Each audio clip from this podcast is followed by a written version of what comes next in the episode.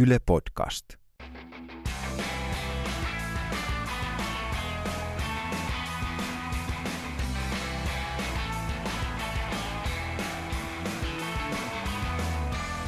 Moi, mä oon Jukka Lindström ja tää on Noin viikon radio. Ohjelma, jossa ihmiset, joilla on näkemystä tai kokemusta, keskustelee mediasta, viihteestä, politiikasta, musiikista, komiikasta tai taiteesta tai elämästä yleensä.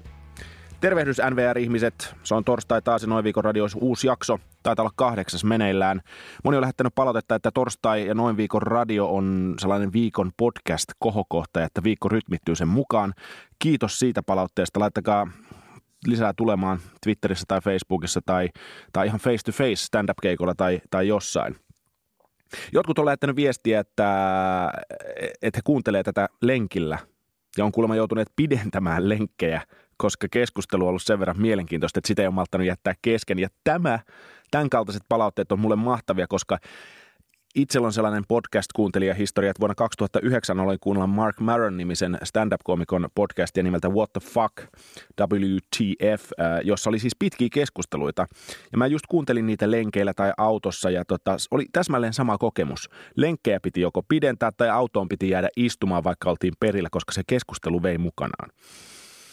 Ja, ja koska on kyse yli tunnin keskustelusta, niin meillähän ei pitäisi olla aikaa tällaisilla meillä hektisillä, moderneilla ihmisillä, joilla on Facebook ja Twitter ja kaikki mahdolliset Netflixit ja aikakäsitys on pirstaloitunut ja e, e, tässä niin kuin meidän time frameissa ei vaan pitäisi olla aikaa yli tunnin keskustelun kuuntelemiseen.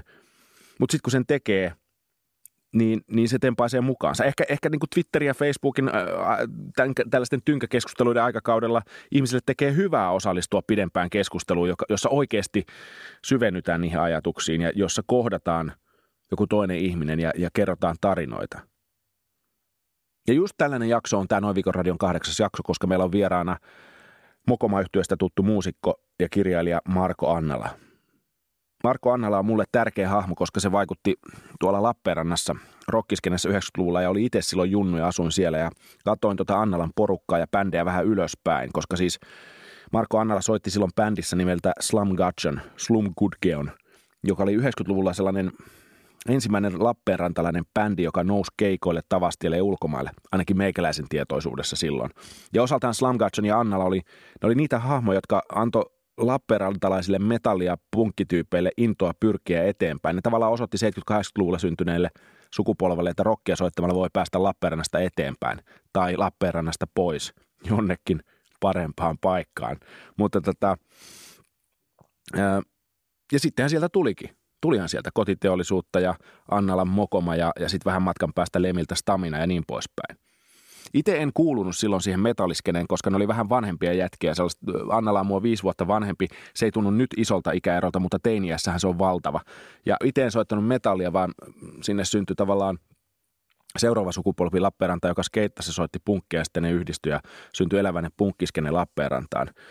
Ja Annalla oli siis vähän vanhempia metallipäitä ja se oli sellainen vähän niin kuin pelottava hahmo ison lettisä kanssa, jota näki Lappeenrannassa sotkemassa sillä mummopyörällään aina kitarareppu selässä jonnekin treeneihin tai milloin mihinkin. Ja minä nuorempana Jannolla olin kuullut siitä sen verran hurjia juttuja, että pelkäsin sitä ja, ja, ja, ja että turpaan tulee, jos jossain Lappeenrannan linnoituksen valleilla viikonloppuna humalassa siihen sattuu törmäämään, mutta – tämähän, tämä, tämä mielikuva osoittautui sitten, niin kuin tässäkin keskustelussa tulee, tuutte kuulemaan, niin virheelliseksi erään, erään tota, välikohtauksen myötä. Mutta Marko Annala on, on julkaissut justiin hiljattain ekan kirjansa ja se on tavallaan romaani, tavallaan elämäkerta. Voisi sanoa, että Annala on kertonut siinä oma elämäntarinansa niin kuin hyvin kaunonkirjallisin ottein. Se on hieno kirja, tempaa mukaansa, suosittelen lukemaan. Se on aika raakaa, aika raakaa tekstiä, koska Siinä kerrotaan muun muassa Annalan kokemasta koulukiusaamisesta ja myös sitten sen seurauksista. Eli Annalan kohdallahan kiusaamisen aiheuttama trauma purkautui lopulta ulos ää, masennuksena. Näihinkin jaksoihin palataan tässä keskustelussa, mutta puhutaan tässä jaksossa muustakin kuin masennuksesta ja koulukiusaamisesta. Me esimerkiksi aloitettiin puhumalla Annalan luomisprosessista. Uusi Mokoman levy on kuulemma tekeillä, ja ainakin mua kiinnosti, että miten, miten ne tekstit niihin biiseihin syntyvät. Ja siitä keskusteltiin. Niin, niin. Ja jos joku muuten ihmettelee, että, että mun puhe kuulostaa tässä haastattelussa, haastattelussa oudolta, niin se johtuu vaan siitä, että mm, Annalan Karjalan murre alkoi vähän niin kuin tarttua miuhun, koska siis mä olen siis puhunut joskus junnuna miesiä ja nyt mie siis huomasin, että me rupeaa puhumaan vähän niin kuin Lappeenrantaa taas, kun me pääsee toisen karjalaisen kanssa, tiettekö, niin kuin, kun me pääsee samaan pöytään oikein niin kuin rupaattelemaan. Mutta nyt me päästän teidät, miun ja Marko Annalan keskustelun pariin.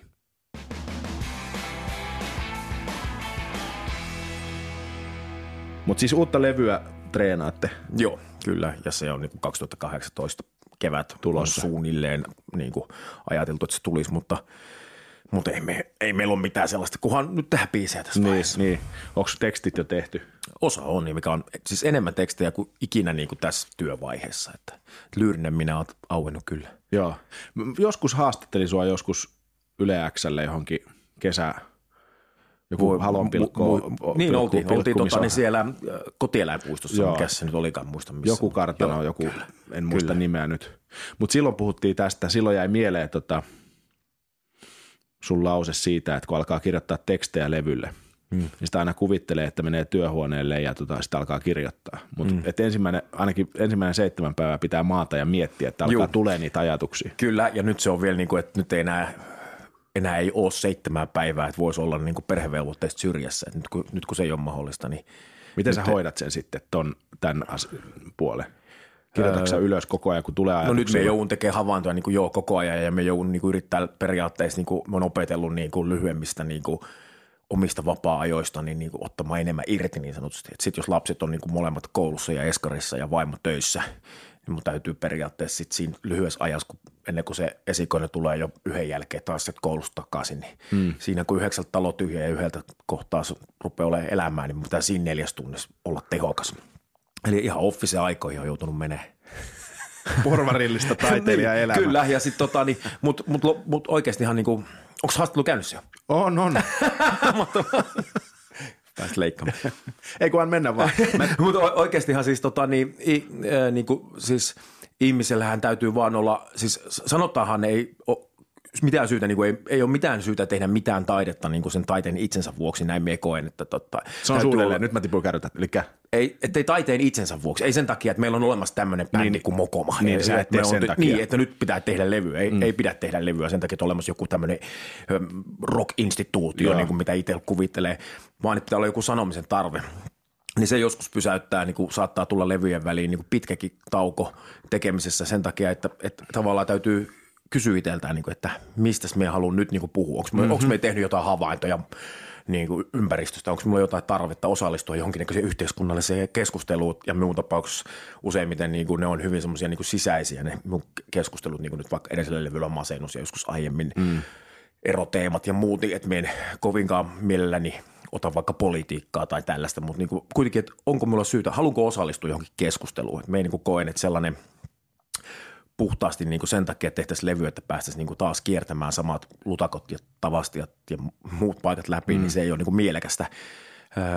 Ja sen takia tota, niin täytyy tavallaan siinä, niin kuin, että nyt kun ei pysty enää lähteä joka kerta niin kuin seitsemäksi päiväksi jonnekin makaamaan ja ihmettelemään niin. kattoa, ja, niin sitten täytyy tavallaan siinä omalla ajallaan niin iso vastu- merkitys on myös sillä, että minkälaista sisältöä työntää itseensä. Niin. Että millä tavalla seuraa niin kuin aja, aika-ajan ilmiöitä, mitä kirjoja lukee, Juu. mitä taidetta niin kuin, niin kuin millaisessa taidenäyt kuluttaa, niin, niin kyllä. Ja tavallaan sillä tavalla pitää itseään sellaista kulttuuriminää hengissä ja elossa, että on sitten jotain niin kuin, sitten sanottavaa sitten sillä hetkellä, kun alkaa, kun, se on kaikista pahin tilanne, jos alkaa syntyä semmoinen lyyrinen minä alkaa herätä, että nyt, nyt rupeaa syntyä niin kuin rivejä. Mutta sitten huomaa, että jos sisältöä, että niinku alkaa tulla muotoa, että alkaa tulla hirveän hienoja sanakäänteitä ja muita, mutta huomaa, että ei, ei, et, et, ei ole nyt, niinku, että mistä me haluamme puhua. Ihanteellisin tilanne olisi se, että olisi monta eri aihetta, ja tällä hetkellä mulla on sellainen tilanne, että monta eri aihetta, että tosta haluaisin puhua, tosta haluaisin puhua. Ja sitten sen vähän myöhemmin tulee vasta ne keinot, miten puhua. Joo. Eikä toisinpäin, että alkaa syntyä ideoita, mitä, miten puhuisi, mutta ei tiedä mistä puhuisi. Joo. Ja se on tosi helposti siihen miinaan astuisi, jos liian niin tiivillä tahdilla tekisi levyjä.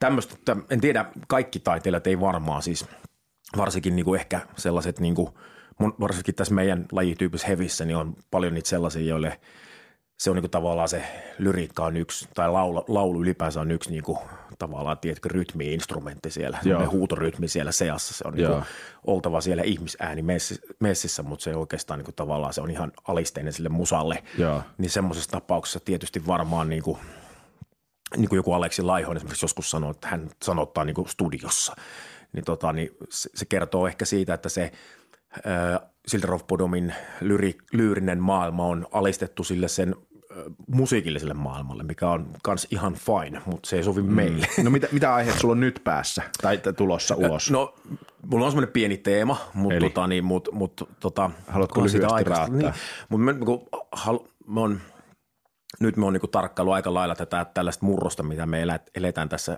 tavallaan tässä, tässä hetkessä, kun me eletään tietynlaisten, tietynlaisten sekulaarien paineiden alasena. Mutta on Eli? No siis me eletään tavallaan, musta tuntuu, että me eletään niin jossain, jossain määrin niin valistuksen viimeisiä vaiheita. Aa, joo, joo, joo. Musta tuntuu vähän niin siltä, että, että se muutos, mikä tuli siihen hengelliseen tyhjöön, kun kirkko ja kaikki ylipäänsä koko niin uskonnollinen eliitti ja muu oli vienyt sen oma hommansa niin, niin pitkälle ja pömpöö siinä, että tota, musta tuntuu, että me eletään nyt sitten sen valistuksen ajan – tavallaan viimeisiä vaiheita, kun kaikki on niin sekulaaria koko ajan, että, että, että tavallaan sitä, että millaisia niin kuin ristipaineita se kenties ihmisissä herättää ja ahdistusta se, että kun ei ehkä olekaan mitään, mitään isompaa, ei ole mitään tämän enempää. Si- siitä me on, on kiinnostunut nyt ki- kirjoittaa tekstejä ja me on kirjoittanut ihmeistä ja, ja, ja me, on, me on kirjoittanut jälleen kerran – niitä maailmanlopun visioita, mutta ne ei ole eh- ehkä ihan niin raamatullisia kuin joskus aiemmin, kun on niitä käsitellyt, että ne on ehkä sitten myös vähän sekulaarimmin kirjoitettuja.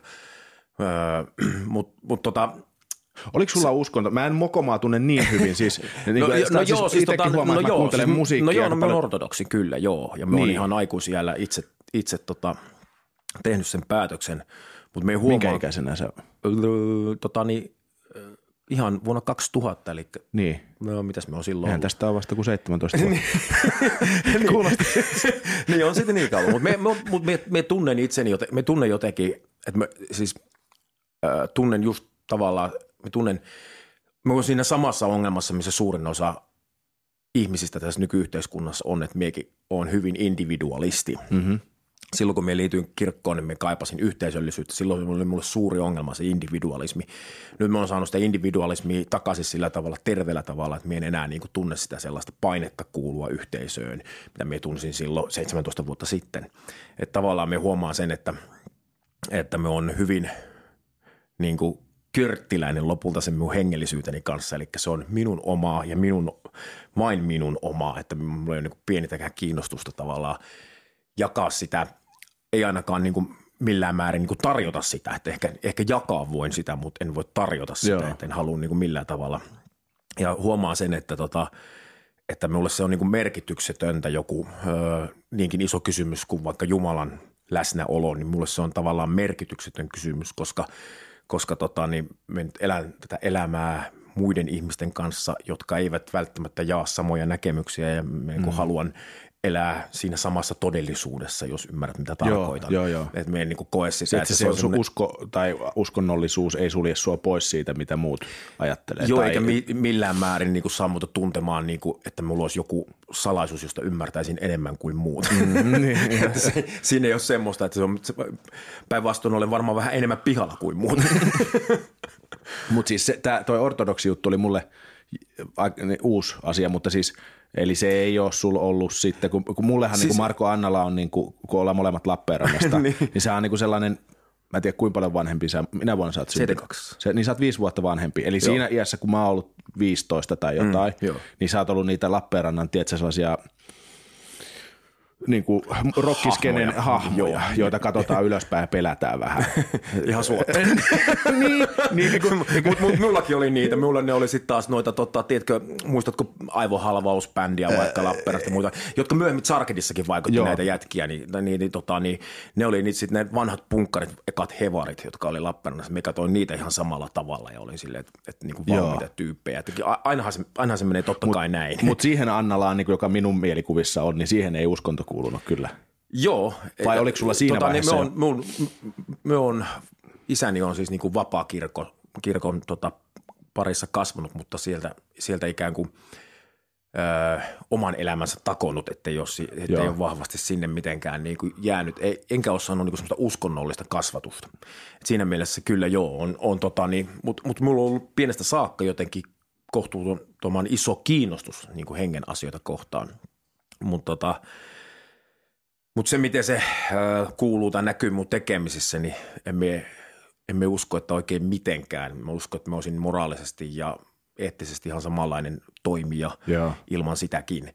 Ja, tota, ja, ja pystynkin niistä vuosista, kun en ole mihinkään. Mulle, mulle niin kuin se, että me halusin kuulua johonkin yhteisöön ja sitten toisaalta niin. ortodoksisen kirkon ajatus siitä, että kun monissa uskonnoissa on se, että fysiikka on niin kuin hengelle alisteinen, niin ortodoksisessa kirkossahan ajatellaan, että tota, niin ihminen on niin kokonaisuus. Ja tota, siihen esimerkiksi ortodoksinen jumalanpalveluskin tähtää, kun on laulua, on tuoksuja, on, että kaikki aistit olisi mukana. Eli siis tavallaan tunnustetaan kaikkien aistien tärkeys ja kaikkien aistien olemassaolo ja ihmisen niin kuin psykovyysinen kokonaisuus, mitä monissa uskonnoissa, varsinkin jos mennään sitten niin tuonne Intiaan tai muualle, mm. niin monesti niin kuin yritetään aina jotenkin tota alistaa ihmisen kehoon sen vihollinen ja ihminen on niin kuin se mieli ja se, mikä ottaa yhteyden, tuo mieli ottaa yhteyden tuonne jonnekin toisaalle ja on yhteydessä johonkin suurempaan ja se ihmisen fyysisyys unohdetaan täysin. Niin puhuttelin silloin 17 vuotta sitten ihan hirveästi ortodoksisen kirkon ajatus siitä ihmisen psykovyysisestä kokonaisuudesta siitä, että se ei olisi yhtään alisteinen se ruumi, ruumillinen kokemus sille henkiselle kokemukselle. Mutta mm. nyt jos sä teet, niin sano vaan. Niin. Keskeytin, keskeytin. ei, ei kun nyt mun on hyvä juo kahvia tässä. Niin, okei. Okay. tota, mut, eli nyt kun tu, sanoit, että kirjoitat siitä, että ö, enää on jäljellä kun ei ole jäljellä enää mitään, että ne teemat, että se, sekulaarisuus on mennyt tavallaan Tavallaan pöveriksi. sekulaarisuus on mielestäni mennyt jopa niin pitkälle, ja, ja me, me, me tarkoitan niin sillä sitä, että ihmisen ar, arvot, siis me ollaan niin tavallaan oikeaan suuntaan, niin osa ihmisistä yrittää niin tavallaan oikeaan suuntaan kasvaa, mutta sitten jotenkin tuntuu, että osa haluaisi luoda semmoisia valtavia kuiluja. Et myös tuntuu, että tota, niin, semmoinen arv, arvotyhjiö, mm-hmm. ja me en ole tarjoamassa todellakaan siihen niin uskontoon tilalle, vaan me puhun ylipäänsä siitä sellaisesta, että vaikka mentäisiin niin ajassa vielä kauas ennen uskontoja, niin ylipäänsä sellaisesta tietynlaista yhteydestä, mikä ihmisellä on Otetaan nyt vaikka esimerkiksi se, että sekulaarisessa yhteiskunnassa meillä on tämmöinen tapa, että me ajatellaan, että tämän yhte, yhteiskunnan eli valtion täytyisi hoitaa meidän kaikki asiat. Sen täytyy hoitaa meidän lasten koulutus, sen täytyy hoitaa meidän lasten varhaiskasvatus, sen täytyy huolehtia, jos meillä on lapsilla jotain ongelmia koulusta tai muualla, se huolehtii niistä. Se huolehtii meidän työ, työllisyydestä, se huolehtii meidän toimeentulosta, se huolehtii meidän terveydenhuollosta ja lopulta se huolehtii meidän vanhemmatkin vielä niin kuin vanhainkodista hautaan. Me ei tarvitse välittää siitä prosessista yhtään mitään jos mennään niin kuin johonkin toiseen kulttuuriin, jossa ei ehkä ole menty sekulaarisesti näin pitkälle vielä, missä on voimakkaat perhe- ja sukuyhteisöt, niin siellä huolehditaan niin kuin toisistaan. Sitten meillä on samaan aikaan joku ryhmä, joka on sitä mieltä, että Suomessa ei esimerkiksi vaikka maahanmuuttajien kotouttaminen on onnistunut. No onko se mikään ihme, että se ei ole onnistunut, kun meillä se ryhmä ajattelee, että se on niin kuin valtion tehtävä. Valtio pitäisi olla joku kotouttamisohjelma. Ja sitten ne ainoat, jotka tekee sitä kotouttamista, eli vapaaehtoistyöntekijät, SPR-työntekijät tai vihervassarisuvakeiksi haukutut ihmiset, niin ne saa sitten niin kuin tältä toiselta porukalta, kun ne tekee pyyteettömästi sitä kotouttamishommaa. sitten ne onkin vihollisia. Mm. Niin tässä myös näkyy niin kuin sekulaarisen yhteiskunnan niin kuin merkitys pahimmillaan. Me ajatellaan, että kaikki valtio hoitaa kaiken.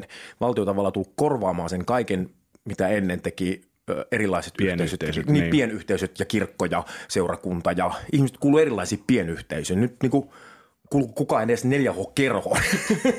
et, tota, niin, et onko, niin kuin, onko tavallaan niin kuin, mihin yhteisöihin kuulumattomuus, onko se individualismi mennyt niin pitkälle, että me ajatellaan, että meillä on, niin kuin, me ollaan hirveästi, halutaan Hyvä kuvaavaa on myös se esimerkiksi vaikka, että me istuin viisi tuntia junassa, joka oli hajonnut raiteille tuossa tota, niin, jo uuten, uuden, ennen uutta vuotta tuolla. Ja ihmiset siis kiltisti istui siellä junassa – mun on helppo kuvitella, että olisi ollut aika monta maata, missä niin kuin ihmiset olisi niin kuin päättänyt ja paskat ja olisi niin kuin tehnyt asialle jotain. Mutta suomalainen istuu ja odottaa, että tämän varmaan joku VRn henkilökunta hoitaa tämän homman.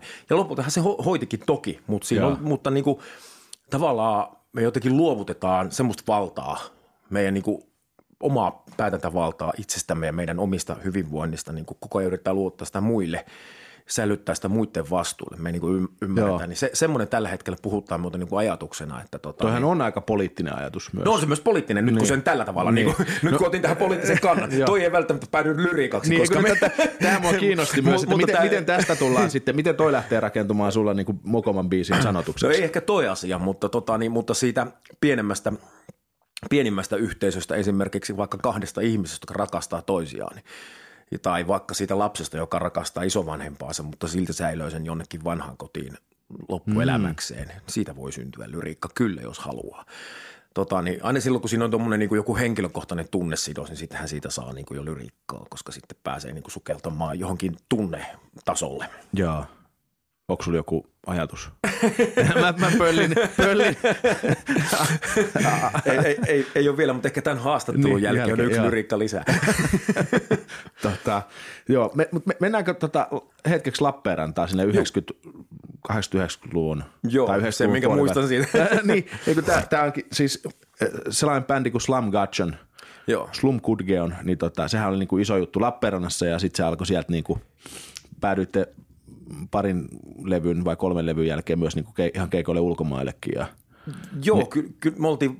Minkälainen niin kuin se sun Lappeenranta-kuvio on, koska siis mulle se oli tota, te olitte niitä jätkiä, joita katsottiin ylöspäin, mutta ei oikein, ja vähän pelättiin, että noilta saattaa tulla turpaa linnoituksen valle, jos, me, jos menee jotain juttele.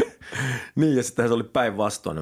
Myöskin muistan, mulla on tuossa, täällä näkö, näkötelevisiossa tätä ei huomaa, mutta tota, mulla on tuossa tuommoinen arpin muistoksi siitä, kun... Tota, Vasemmassa ne, kämmenessä, joo, siis melkein niin kuin tota, Jeesuksen lailla. Kun pari skeittarijätkää sai silloin, muistatko silloin oli näitä psykopillijätkiä, niin oli semmoinen tappelu, mihin me oli sitten pakko sen, meidän sen bändin basistin kanssa mennä Johnny, väliin. Joo. joo. Ja me mentiin siihen tappeluun väliin ja siinä sitten pulloja hajosi ja oli vähän kaiken näköistä ja sitten piti lopulta käydä liimauttaa tuo kämmen, kun sinne meni lasisirpale sisään, mutta nämä skeittarit pääsivät siitä sitten karkuun, koska näillä oli tapana näillä pystytukilla niin, tota, niin kiusata näitä lök, lökäpöksyjä ja me taas sitten oltiin täysin puolueettomia tavallaan siihen. Me oltiin mm. omituisen näköisiä niin kuin vanhoja reliikkejä ehkä niin kuin siihen sen hetken kuvioon, missä niin kuin jotkut halus olla pilottitakeessa ja joku toinen ryhmä halusi olla tota, niin löysissä varkuissa, niin me oltiin sitten siinä niin kuin välissä semmoisia niin rokuja. Mutta kyllä meidän niin kuin selvästi niin kuin meille to, toi ajatus niin kuin sykki enemmän sinne sit kuitenkin sinne skeittareiden niin kuin arvomaailma oli meille niin kuin lähempänä sitä meidän arvomaailmaa ja sitten tultiin mieluummin Jeesus sit sitä porukkaa. Lopultahan nämä suurin osa näistä psykopillyjätkistäkin niin sulautui sitten ihan niin kuin, no. Niin no, se on siis onnellinen loppu sinällä, siinä oli onnellinen loppu, niin soittelee samoissa bändeissä. Joo, kyllä, että joo. siinä oli onnellinen loppu sitten kyllä siinä, että siinä oli, siinä oli sitä murrosta, murrosta silloin. Mutta me muistan sen Slumkutkon ajan sillä tavalla, että me ei niin tajuttu, me oltiin ehkä tietyllä tavalla jonkinnäköistä niin uraurtava, uraurtavia asioita tehtiin silloin Lappeenrannassa. Mä oon jälkikäteen niin tajunnut, että, tota, niin, että semmoista niin kuin – bändikulttuuria ei ollut hirveästi, että siellä oli jamrock-bändit ja mitä siellä oli ollut, mutta ne oli niin kuin kauhean tavallaan aika sovinnaisia niin kuin ne bändit siellä ja, ja tota, niin me edustettiin sitten jotain sellaista niin kuin uutta aaltoa, joka niin kuin, mä muistan kun vaikka kulttuurisihteeri meidän ryhmässä, kun oltiin Rantarokissa, niin potkas yhtä meidän ryhmäläistä selkää, kun sen mielestä me oltiin jotenkin käyttäydyttiin huonosti siinä, kun istuttiin siinä rantajameessa siinä Nurtsilla, niin niin, niin, tota, niin oliko siis ollut tölkkeä kasaantunut liikaa viereen vai mikä oli homman nimi, mutta että siis, että silloin muistan sen, että, niin kuin, että kulttuuriala, kulttuuritoimistokin ajatteli. Niin, kuin se, ne niin että tämä ei kuulu. Niin, ne ei niin kuin, tavallaan ei löytynyt mitään ymmärrystä silloin hirveästi siihen. Nyt se tuntuu huvittavalta, kun nythän niin kuin, kotiteollisuus ja sitten taas Lemillä Stamina ja mm. me ja niin, niin nythän ne tietysti mielellään omis vaikka kaikki ilmiöt itselleen. Joo. Ja, ja tota, niin Lemi on tehnyt tietysti ihan mahtavia juttuja Staminan kanssa, että, tota, niin, että ne on ymmärtäneetkin sen, että mikä arvo sillä on. Mutta silloin, silloin Slumkutkan aikoina niin ei sellaista ollut, että haettiin niille ulkomaanreissuille apurahaa, ei saatu ja sitten ihmeteltiin, kun lehdissä luki, että Martat, Martat pääsi tota, niin myymään, myymään riisipirkoita Hampurin torille ja ihmeteltiin, ihmeteltiin sitä, että no meille, me ei saatu sinne Berlin Independence Dayhin mitään tukea sitten, mutta ne oli sellaista. Mm. Minkälaista aikaa oli muuten Lappeenranta? No tota,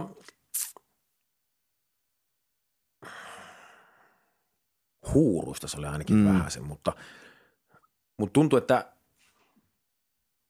me oli niin pienet paikkakunnat kotosi, että me jotenkin, mulla se oli jotenkin sinne Lappeenrantaan muuttaminen oli jo pelkästään niin kuin sellainen, mm. niin kuin ihan kuin muuttunut johonkin sitiin. Mm.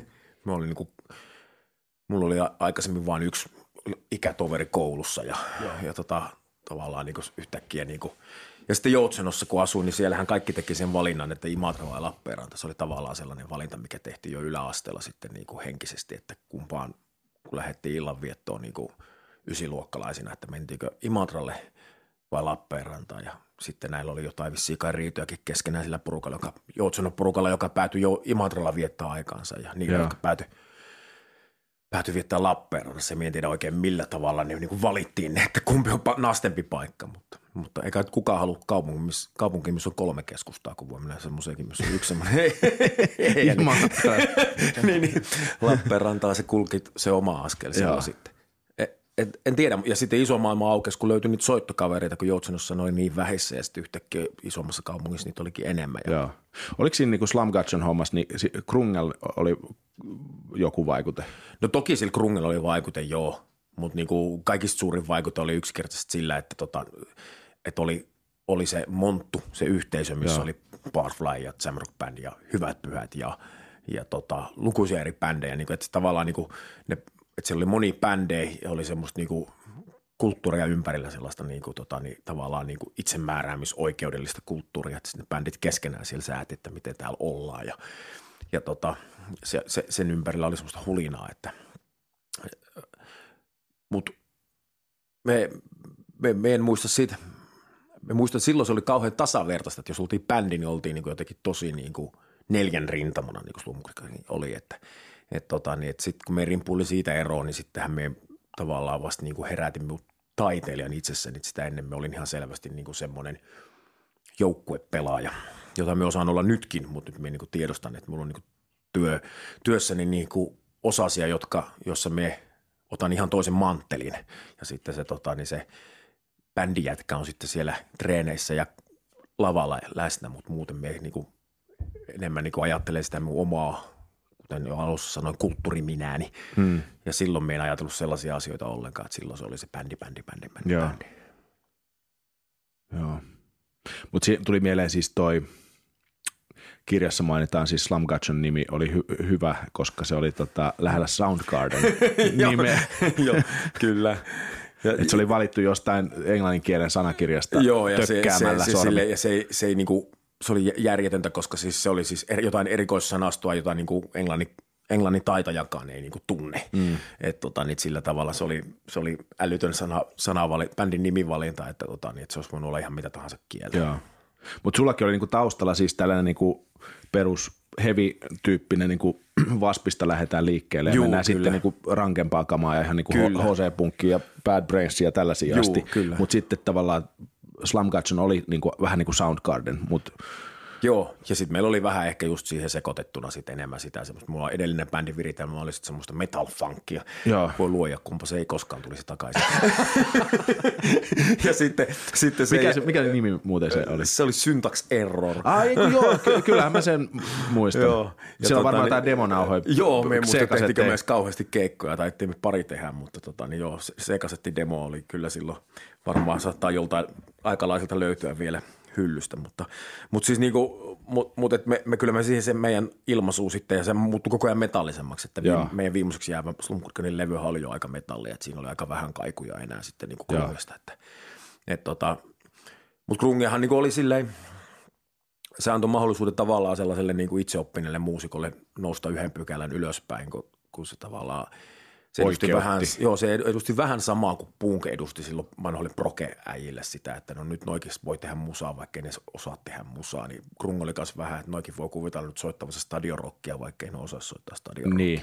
Että sellaisen ilmiön se toi, että on ihan ok mennä lavalle ruutupaidoissa ja ihan ok olla oma itsensä ja semmoisia asioita, kun kun sitten taas niin kuin kaikki Aerosmithit sun muut sitä ennen, niin kuin se oli aina se ilmiö, että mm. pitäisi niin kuin jotenkin näyttää olevansa jotain. Ja ja yleisö tuli samalle tasolle ja se oli jotenkin nastaa, kun huomasin, että jengi tulee lavalle mm. keikoilla. Ja, että, niin kuin, että se, se, se, ne ilmiöt oli niin kuin mm-hmm. positiivisia. Mm-hmm. Oliko sä, niin kuin, olit sä Soundgarden vai Pearl Jam jätkiä? Mä olin Soundgarden jätkiä ihan selvästi, olen edelleenkin. Että, Eli... tota, että ei ole varmaan Soundgardenin kuuntelua koskaan varsinaisesti lopettanut, että se on niin kuin silleen aika ajoin. Ja nyt tietysti kun Chris Cornell kuoli, niin piti hänet taas käydä läpi kaikki. Niin joo. Mitäs muuten tästä Cornelista? No siis, niin, siis se todistaa sen, minkä me on niin kuin tässä itsekin näiden omien masennusten ja muiden myötä ymmärtänyt, että, tota, niin että, että ihan mikä tahansa asema, miten näennäisesti onnellinen elämä tahansa, niin, niin masennus on siitä, siitä viheliäisen tasa-arvoinen järjestelmä, että tota, niin ei se kato sitä asemaa eikä pankkitilin saldoa, että, että tota, niin se voi tehdä onnettomaksi ihmisen, vaikka sillä olisi näennäisesti mitä hyvänsä mm. siinä sen. Että ihmisen täytyy osata olla sen nahkojensa sisällä onnellinen tai muuten se ei ole onnellinen, että mikään ei tuo ulkopuolelta sitä onnea tuo. Mm. Hyvin yksinkertaisesti, että jotain, jotain oli, se, oli se sitten puolittainen vahinko tai ei, mutta kyllä se niin osoittaa sen, että ei ole kaikki ollut hyvin. Niin. haittaako sinua puhua siitä sun masennuskausista? Ei, ei. ei mä mietin tuota, Julkisesti puhunut niin, niin paljon. Ennenkin, ennenkin. mutta mietin sitä justi, että, että, mistä, että jos, tai onko sä niin päässyt sille tasolle, että sä tiedät, että mistä ne sun masennukset johtuu? Mikä siellä on se tausta? No joo, no se, sen synnyn mie tiedän ja mie, siis, tästä mä oon joskus vähän niin kuin kinastellut, joutunut, joutunut kinastelemaankin, varsinkin tuon kirjan jälkeen, kun me kerron näistä koulukiusausjutusta, niin me saan myös vähän semmoista palautetta, että, että miten voit olla sitä mieltä, että, että sun masennukset johtuu koulukiusauksesta. No me on perustellut sen sillä, että minun kun isäni ja äitini suvuissa ei ole mitään merkittävää mielenterveys, niin kuin, mielenterveydellistä tällaista niin kuin, periytyvää jotain. Periytyvää tällaista ho- hommaa ja sitten tota, että, niin kuin, että, että ei ainakaan mitään sellaista ei ole ollut. Totta kai ihminen voi masentua ilman, että se kokee jonkun tuommoisen trauman, mutta mun ensimmäinen, trau, ensimmäinen masennus, niin se on niin kuin ihan niin kuin myös niin kuin ammattilaisten, psykiatristen ammattilaisten niin kuin toimesta todettu niin kuin johtu, olevan traumaperäistä ja johtuvan nimenomaan – niin Tuossa kirjassa on se kohtaus, missä se, kysy, se utelee sulta tämä, tämä psykiatri, että Joo, että, tota, niin, että onko mitään, mitään ja sitten me kiistän sen, ja, koska me kiistin sen silloin vahvasti silloin. Mutta, tota, niin, mutta sen jälkeen myöhemmin sitten on muistisairaus diagnosoitu sitten tällainen devensimekanismi, eli, eli joka on sillä aika karu, että, tota, että koska me on yrittänyt aktiivisesti tavallaan pyyhkiä yhtä vuotta pois mielestäni – Eli niin, tätä koulukiusausvuotta. Niin, Joo. ja tota, niin, niin vaikka minä nyt en enää niin tekisi, niin muisti on tavallaan ikävä kyllä mennyt niin kuin vaurioitunut siitä sillä tavalla, että tota, niin se ei valikoin samalla tavalla, se ei poista sieltä niin kuin niitä tietoja, mitä minä haluaisin, vaan se poistaa sieltä sitten jotain. Mikä sitä huvittaa. Mitä sitä sattuu huvittamaan. Ja sitten joskus jotkut ihmiset sanoo, että kyllähän niin kuin semmoiset asiat muistaa, mitkä on ollut tunteen niin kuin tärkeitä sekään ei pidä paikkansa. Minä esimerkiksi en muista minun pojan syntymästä yhtään mitään. Siitä on seitsemän vuotta aikaa. Minä en muista siitä yhtään mikä, mitään. Aivan varmasti se on ollut minulle tunteellisesti mm. tärkeä tapahtuma. Olisin tosi pettynyt, jos se ei olisi ollut tunteellisesti Joo. tärkeä tapahtuma, mutta muistin nyt vaan päättänyt pyyhkiä sen pois kaikki ne yksityiskohtineen. Niin ihan kaikki ne yksityiskohtineen. Miten sinne sairaalaan päädyttiin, miten kauan siellä oltiin, mitä siellä tehtiin. Kaikki pyyhkiytynyt pois. Että se pyyhkii minulta niin muistoja ja tota, ja mun tuttavat lähipiiri on oppinut elämään niiden kanssa nauramaan niille. Bändin jätkätä kutsuu mut Memento Annala. ne nauraa aina, kun tulee joku semmoinen, että et, tulee aina, joku, aina, kun, aina kun tulee joku semmoinen, että et, tota, kysytään sille, että johonkin haastatteluun, missä muisteltaisiin jotain juttua, niin niitä naurattaa aina. Marko sinne muistelemaan. Joskus me saa hyviä ideoita, joihin sitten niin jätkät toteaa, että toi on tehty. Joku aika sitten me saa semmoisen idean, että kun soittaa semmoinen keikka, missä soitettaisiin ekaksi niin kuin akustinen setti ja sitten perää sähkösetti. Ja sitten jätkät sanoivat, että me ollaan tehty semmoinen keikka. sitten me sanoin tuossa, että olisipa pitkästä aikaa kiva, kun seuraava levy tulee, niin tehdään julka, jul, julkaisukeikalla soittaa ihan ne kaikki levyn biisit läpi. No viime levyllä me tehtiin juuri niin, Tavastialla jopa, oli loppuun myyty. Mutta ei, siis tämä on niin. tätä. Ja mie nauran tälle, koska siis tota, mitä muuta me ei voi sille tehdä niin, aivan, aivan. Mutta sitten mun myöhemmät masennukset, joita mulla on ollut, niin sitten mulla on niin sanonut terapeutit aina, kun aina otan tämän asian esille, että tämmöinen mulla on ollut. Ne on todennut, että tämä ei ole niin enää, että tätä ei ole tarpeen enää käsitellä. Tämä on kerran, tämä on kerran käsitelty. Tämä on kerran käsitelty ja ei ole mitään järkeä nyt niin käsitellä enää sitä, että kaikissa myöhemmissä masennuksissa on käsitelty sitä, että mitä, miten saisi niin pääsisi sieltä niin kuin miten saisi työkaluja, että niin kuin pääsisi pois siitä sen hetkisestä masennuksesta. Ja sitten niillä on myös ollut niin kuin vähän tavallaan selkeästi muita impulsseja, niin kuin jotain burnouttia ja tällaista mm. taustalla. Mutta se, että on masennustaipumusta, niin siihen minä väitän vahvasti, että se johtuu siitä, että mut on kiusattu. Ja tota, sitä on turha tulla minulle sanomaan, että se olisi voinut masentua, vaikka ei olisi kiusattukaan. No niin, oisin. mutta nyt, nyt ei voida koskaan tietää, oisinko vai enkö, mutta tiedetään, että näin on käynyt ja näin on elämäni elänyt ja minulle ei ole annettu sitä mahdollisuutta. Että tavallaan me ajattelen sen niin, että, että mie en ole itse ollut vastuussa niin kuin siitä, siitä elämässäni, vaan minulta on niin kuin riistetty se mahdollisuus, että, että jos joku, joku sanoo, minusta on tullut vaikka esimerkiksi taiteilija – ja, ja joskus joku sanoo, että, niin kuin, että no, aika monetkin taiteilijat on ollut kiusattuja ja muuta. Niin ajatellaan joskus, että elämä vaatii tällaista, jotta se tulee jotakin niin kuin tälle, tälleen. Niin sitten me on, niin kuin, että minkä takia joku on niin sanomaan, että on jotenkin niin kuin siunaus. Että mitä jos minusta olisikin ihan kuin pirun kivaa olla duunissa niin kuin tuossa jossakin niin kuin vaikka tehtaa hihnalla, mm. miksi olisi vähempi arvosta? Jos me olisin niin ollut terve koko ikä, niin muistaisin mun pojan syntymän. Ja, ja et, niin kuin, jos se olisikin minusta niin arvokkaampaa elämää. Mm. Että jotenkin meitä glorifioidaan myös meitä niin kuin, taiteilijoita, että me tehdään tämmöistä duunia, niin ajatellaan, että se on niin kuin, tai taas jotenkin niin kuin, hienompaa tai yle, ylempi arvosta kuin joku kaupan kassan duuni.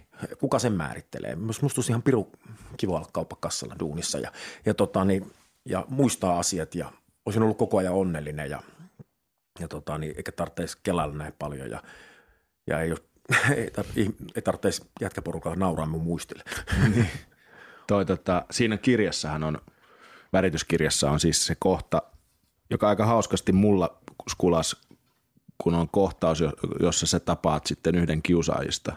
Joo. Ja sitten se, niin se menee niin kuin, sä päätit, että miten se nyt suurin piirtein meni, että on turha odotella, että ne tulee pyytää sulta anteeksi – Hmm. Että sä menet suoraan ilmoittaa niille kiusaajille, että mä oon antanut sulle anteeksi. Juu. Ja sitten se niinku on niinku päättymään sillä hienosti se kohtaus, kunnes sitten lopuksi tämä kaveri toteaa just tämän, että että susta varmaan tuli ta- taiteilija sen ansiosta, että mm. me kiusattiin sua, että niin. me vähän niin kuin tehtiin sut. No, tehtiin sinusta tähti. Mm. Niin siinä, tota, ja siinä on vielä se, että siinä ihminen, joka mä, mulla ei ole tietenkään niin kuin hajuakaan siitä, minkälaista olla masennus, masentunut, mutta on tietenkin jotain lukenut tekstejä – jotain niin kuin Hardwickin hullun lailla kirjaa ja niin, aivan. Harri Sirolan kuvauksia siitä jossain. Se on muuten Image-lehdessä joskus aikanaan Harri Sirola Vaina on kirjoittanut hienon kuvauksen masennuksesta. Mutta anyway, niin tavallaan siinä alkoi tulla jo, itse sai niin kuin kiinni itsensä siitä ajatuksesta, jonka sitten se sanoo siinä tämä tyyppi, että, niin. että onkohan tämä niin kuin joku taiteilijuuden edellytys. Niin, ja sitten se, mutta hänen tapauksessa äh, tavallaan ihminen, joka ei ole aiheuttanut kenellekään toiselle tuskaa, niin, niin, niin se voi esittää tuon kysymyksen ilman, että me närkästyn. Mutta ihminen, mm. joka on, niin tavallaan yrittää ikään kuin puhua itselleen sen paremmaksi. Se yrittää oikeuttaa jotenkin, tai en usko, että se hakee oikeutusta, mutta se ha- äh, haluaa, että jotain hyvää siitä paskasta olisi syntynyt. Mm. Ja tämä on tavallaan mulle myös merkki siinä, että tämä kyseinen henkilö, joka niin teki, niin on mulle niin kuin ainakin yksi niistä kiusaista, jossa, jossa minä näen niin kuin toivoa enemmän, koska hän on niin kuin kuitenkin niin kuin selvästi ollut vaivautunut tästä tota, niin, kokemuksesta, mikä, yhteisestä kokemuksestamme. Koska minulla on nyt tämän kirjan myötä on jotenkin vähän niin kuin kylmännytkin oikein, kun me on miettinyt sitä, että me on saanut, me osaa laskea kuinka monta, mutta me on saanut siis päivittäin, me on silloin aluksi päivittäin niin kuin kymmeniä palautteita. Mä oon saanut varmaan 500 erilaista palautetta tuosta kirjasta, blogikirjoituksia, arvosteluja, suoraa Messenger-viestejä, sähköpostia – Mä oon saanut hulluna palautetta, mutta me en ole saanut kuin yhdeltä kiusaajalta. Siis ei, ei, ei itseni kiusaajalta, vaan ihmiseltä, joka tunnustaa, että on koulussa aikoinaan kiusannut. Mä oon miettinyt sitä, että kuinka se on niin kuin mahdollista, että niin monet ihmiset niin kuin on lukenut ton kirjan ja yksikään kiusaaja ei uskalla nousta. Että eikö yksikään niistä lukijoista ole ollut kiusaaja. Mitä siinä voisi olla teoriana mm. taustalla? Siinä voi olla taustalla se, että – kiusaaminen aiheuttaa kiusaajalle itse asiassa vielä suuremman häpeän kuin mm. lopulta kuin sille kiusatulle, koska se kiusattu niin pääsee yli, kun se jotenkin joskus ehkä puhuu siitä ja käsittelee sitä. Kiusaaja ei pysty puhumaan siitä. Joko se vaihtoehto tai toinen vaihtoehto, mikä olisi ehkä vähän inhottavampi ja johon me ehkä vähän kallistun on se, että nämä kiusaa, kiusaajat eivät tämän lapsuuden kiusaamiskokemuksensa jälkeen, niin ne ei lue – niitä ei lu, ne ei lue noita kirjoja, niin kuin ei mitään muutakaan kirjoja todennäköisesti. Mm. Me perustelen tätä vähän sillä, että kun mä oon miettinyt sitä, kun mä oon katsonut tuossa, että millaista, millaista on kiusaaminen – puhutaan koulukiusaamista, nythän se ulottuu, minulla kohdalla se oli selkeästi koulukiusaamista, koska silloin oli se aika, että se kiusaaminen ei tullut kotiin. Nythän se on niin kuin kokonaisvaltaisempaa. Niin, se, koska tulee netti. niin kuin, se tulee netin ja kaiken myötä, se tulee kotiin ja se tulee harrastuksiin ja se tulee kaikkialle. Mutta tota, niin se, jos, ihmi, jos ihminen on vaikka ala-asteella ja kiusaa vuosikausia, niin kuin nyt esimerkiksi oli uutinen, että Tampereen lähistöllä oli ollut joku lapsi, jota oli kiusattu niin kuin vuosikausia ja se oli tullut aseen kouluun ja sitten kutsuttiin paikalle poliisit. Me ihmettelin, että miksi silloin kutsuttiin paikalle poliisit, että olisi pitänyt kutsua poliisit paikalle paljon aikaisemmin. Niin ihminen, joka kiusaa lapsena toista ihmistä vuosikausia, niin kyllä sillä on niin iso aukko empatia niin kuin taidoissa. Mm. Syntyy sellainen aukko empatia taidoista, että millainen aikuinen siitä kasvaa. Mä olin kauhean mielessä sitten tästä yhdestä palautteesta, jonka sain kiusaajalta, joka kysyi minulta, että, että hän tätä on vaivannut koko ikänsä, että hän on ollut tämmöisessä ringissä mukana, että tota, mitä hän voisi niin tehdä, että kannattaisiko hän ottaa yhteyttä siihen kiusattuun. Ja en tietenkään yhtään tiedä, millainen hänen kiusattuunsa, mm. hän ei tiennyt sitä kiusattuunsa mm. niin kuin kohtaloa. Mä ajattelin, että hän, sehän voi olla vaikka kuinka vieläkin niin kuin herkässä tilanteessa, niin, kuin, niin me kysyin siltä, että onko, onko sulla omia lapsia ja sanoit, että on. Että no parasta mitä voit tehdä on varmaan kasvattaa ne omat lapset niin, että ne ei kiusaa. Nyt katkaiset tavallaan Kierre. kierteen nyt tossa. Teet, kasvatat niistä kunnon mm. kansalaisia. Että, et, et, tota, niin, et, tota, niin, mutta olin pos, tosi iloisesti yllättynyt Joo. siitä yhdestä palautteesta, mutta oli, olisin olettanut, että tuo kirja olisi aiheuttanut keskustelua kiusattujen ja kiusaajien välillä, tai, mutta ei, ei syntynyt Joo. mitään sellaista. Niin, se on musta aika järkyttävää. Mm. Se, mulla tuli mieleen yksi selitys siihen, että miksi ei, on se, että onko ni, niilläkin pyh, pyyhkiytyneet muistista se, tiedätkö, se, että se on myös niin häpeällinen tai jotain, ettei voi myöntää itselleen kiusanneensa ja sitten tavallaan työntää sen pois.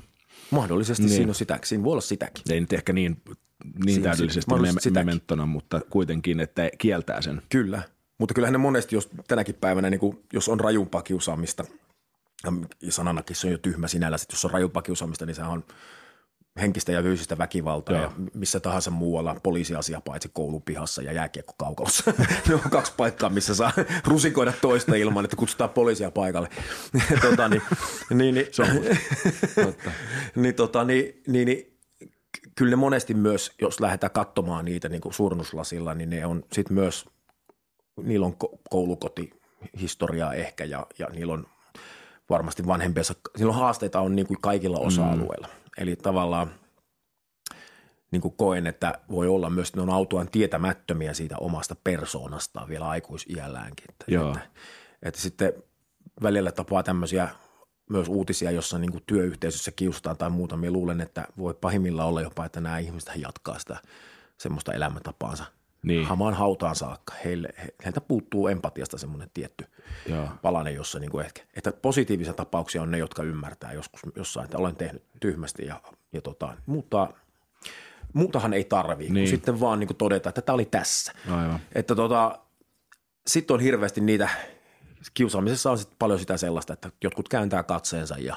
se on tietysti niin. eri asia, mutta se on niin kuin – siinä on yhteisöpaineita ja siinä on monia semmoisia asioita, mitkä on helpompi ymmärtää. Niin, on paljon helpompi ymmärtää, että kukaan ei puuttunut vaikka lapsista, mutta sitten on vaikeampi ymmärtää, että vaikka joku, ettei opettajat puuttuneet tai tälleen, niin se on hankalampi ymmärtää. Mutta Aivan. se, että lapset, muut lapset ei puutu, niin se on helppo ymmärtää. Kukaan ei halua siihen samaan tilanteeseen, missä se kiusattu on. Joo. Ni, niitä on paljon helpompi ymmärtää. Mutta sitten ne aktiiviset, jotka ihan oikeasti kiusaa, niin ne on oma lukunsa. Joo. Oliko toi tuossa, kun kirjassa sanoit, että sä oot vuoden pyyhkinyt – niin siis, mielestä, niin se oli, kesti vuoden ajan sulla niin, tai koulukiusaaminen. Siis, tai, tai, se, ei se ihan niin, me rupesin kasiluokalla sitten niin kuin, minun kiusaajat meni sitten tota niin, osa niistä oli kymppiluokkalaisia, osa ysiluokkalaisia, ne meni sitten tota ammattikouluihin tai niin kuin osa meni nuoriso tämmöisiin tavallaan niin kuin, yksi, joku taas meni nuorison vankilaankin ja, ja tota, ne meni ne, no, ne meni kuitenkin, ne lähti pois sieltä koulupialta. Minä sanoin yksin. Se, mun kasiluokka meni sitten niinku käytännössä hyvin pitkältä niin mun niinku rippeitä kasaillessa. Että niinku mä olin yksin, mutta mut ei enää kiusattu. Joo. Ja sitten se oli silleen niinku, se oli sitten sitä sellaista, että me muistan vasta ysiluokalta oikeastaan sitten seuraavat muisti, muisti niin kuin me aloin vihdoin viimein samaan ystäviä ja kaikkea tällaista. Et siellä oli esimerkiksi sitten Ysillä, muistan hyvin esimerkiksi sen, että meidän bändin kitaristi Saikkoset Tuomon, niin hänen isoveljensä, siis Saikkoset muutti, muutti silloin, kun me olin sitten koulussa, olinko me nyt sitten just silloin Ysillä, niin Saikkoset muutti tota, niin Espoosta Joutsenoon ja sitten me sain sitten yhtäkkiä sieltä Teemun kaveri, Teemu kaveri otti sitten ihmisiä ympärilleen ja sitten me tutustuin niihin samoihin tyyppeihin. Yhtäkkiä mulla olikin ystäviä. Mutta sitten oli myös tullut jonkun verran sitten sakkia, joka ei tiennyt mun historiaa siinä koulussa tai välittänyt siitä niinkään. Niin se oli sitten myös vapauttava mm. tunne, kun, kun tota, niin sai sitten ystäviä. Ja, mm. ja kuten kirjassa käy ilmi, niin mä olisin yrittänyt parhaani mukaan katkaista, kun ne yllättävän kauan kulkee perässä sitten ne ne, tota, niin ne, että toi on toi kiusattu, että nehän tuli sitten Lappeenrannan ammattikoulukin mukana, niin, mutta me pistin niille sitten stopin heti, että, että kaikilla ei ole sitäkään voimaa, että jos olet nähnyt tämän dokumentin Valkoinen raivo, eh. siis tota, löytyy muuten Yle Areenasta sekin, niin, tota, niin siinä, siinä tota, niin tämä kertoja, joka, sitä, joka siinä on kertoja hahmo, niin hän, hänellä hän ei auta kouluja ja oppilaitosten vaihtamiset, koska tota, niin ne tarinat kulkeutuu eteenpäin ja siellä uudessa koulussa alkaa uudet tyypit niin kuin jatkamaan sitä samaa hommaa. Että me onnistuin sitten katkaisemaan nämä niin. jutut kyllä. Ne on aika väkivaltaisia kuvauksia, mitä tuossa värityskirjassakin on siis tuolta ammatti, ammattikoulusta. No joo. No ja se siinä, on, siinä kun itse lukee sitä, kun ei, ei, ei ymmärrä, kun en ole ollut kiusattu, enkä kiusaajakaan, tiedän, että on varmasti katsonut sivusta kyllä, kun joku kiusaaja, enkä ole puuttunut siihen joskus. No lähestulkoon niin, kaikki, kaikki, on, kaikki on sitä tehnyt. määrin Mutta tota, mikä mun pointti oli. Niin, että siis tavallaan se, että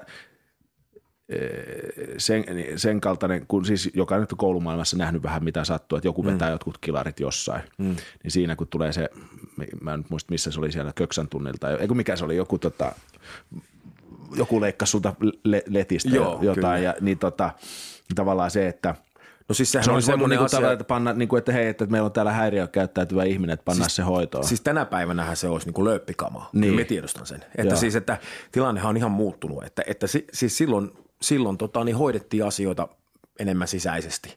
Nythän se olisi ihan niin kuin selvä homma. Nyt, nyt siis jos joku, niin kuin nyt just vähän väliä uutisena joku oppilas toi puukon kouluun. Niin. Se riittää niin kuin siihen, että päästään lööppiin. Joo. Ja Saatikka, että olisi käyttänyt ja. sitä johonkin. Saatikka, että mm. olisi tehnyt semmoista, niin kuin mitä me, semmoista puukkohippaa, mitä niin kuin itse on harrastanut, niin totta kai se on mm. ihan lööppikamaa. Mutta me koen, että sen aikaiset niin kuin sen, sen ammattikoulun aikaiset niin kuin ammattikoulun henkilökunta, plus tavallaan se oli poliisiasia, koska tämän pojan isähän oli siis poliisi. Mm ja oma isäni vanginvartija.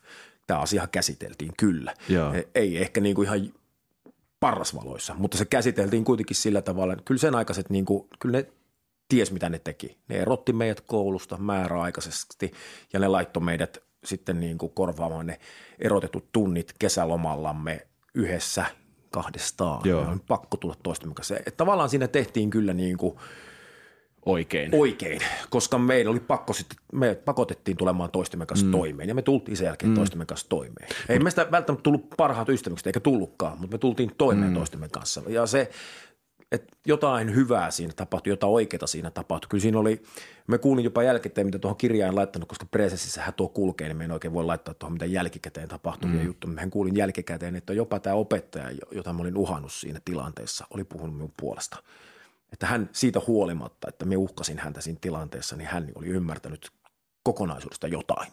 Joo. Ja jälkikäteen järkytyksensä jälkeen oli puhunut minun puolesta sitten mm. niin kuin, tota, niin, rehtorille ja, ja tota, viranomaisille, niin. ketä siinä sitten olikaan hoitamassa asiaa. Että, että siinä, silleen niin kuin koen, että kyllä siinä on, siinä niin on se... on saanut mahdollisuuden ja minä olen käyttänyt sen mahdollisuuden. Niin me, ei se... mennyt hukkaan minussa. niin, niin, että tuota...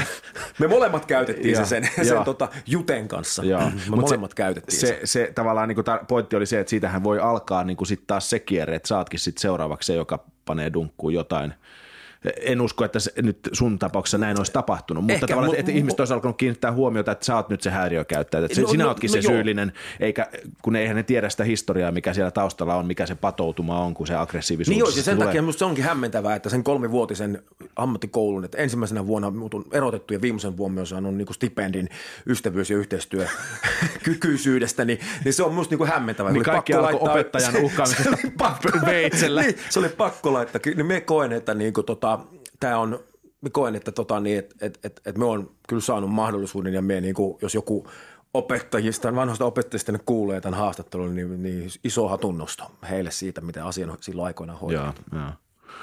joo, joo. Mutta tota, sitten alkoi, jos mennään kirjan kronologiassa vähän matkaa eteenpäin, niin sitten alkoi niinku todellisuus väreillä, käytä tällaista verbiä. Joo. Oliko näin? Joo, no se oli sitten se. Sitten alkoi se, niinku... se, joo, siinä oli semmoinen nuori, nuori aikuinen, parikymppinen siinä kohtaa, kun tuli sitten ensimmäinen se masennus, joka sitten saman tien sisälsi niitä psykoottisia piirteitä. Että niitä sitten kutsuttiin rajatilahäiriöiksi, että ihan psykoosinen mennyt, mutta tota niin, mutta rajatilahäiriöitä tuli, eli psykoottisia kohtauksia ja, ja tota, eli kyllä niin kuin jotain oli tungettu tuonne tosi syvälle niin kuin piiloon. Ja, ja koska niitä ei ole ollut sen jälkeen ikinä myöhemmin missään mun masennuksissa, ja ne on ollut kertaluontoisia ja ainoastaan siihen, siihen kohdistuvia, niin nekin on aika helppo osoittaa tämän niin trauman aikaansaamiksi. Että, et, tota, niin, ei niille löydy oikein mitään muuta selitystä, aivokemiallista selitystä niin kuin siihen, siihen tota, niin, että muuta kuin se, että, tota, niin, että, että tota, sen trauman syrjään siirtäminen, joka oli ollut vaan minun mielelle vähän liian iso homma niin kuin prosessoida, niin aiheutti lopulta sitten sen, että mä olin niin jännittynyt. En muista sitä kunnolla, mutta kyllä me, niin kuin, siis me edelleen haudon kehon ja asioita. Mä oon edelleen niin kuin kauhean voimakas keholla stressaa ja stressivatsa ja niin maha. mulla on stressivatsa ja mulla on jatkuvat hartia, niskaseudun jumit ja me niin kuin selvästi niin kuin reagoin niin kuin fyysisesti. Sitten me on niin kuin opetellut esimerkiksi vaikka niin kuin halaamaan ystäviä, niin kuin mä oon halunnut oppia, mutta siis me ahdistun kosketuksestakin.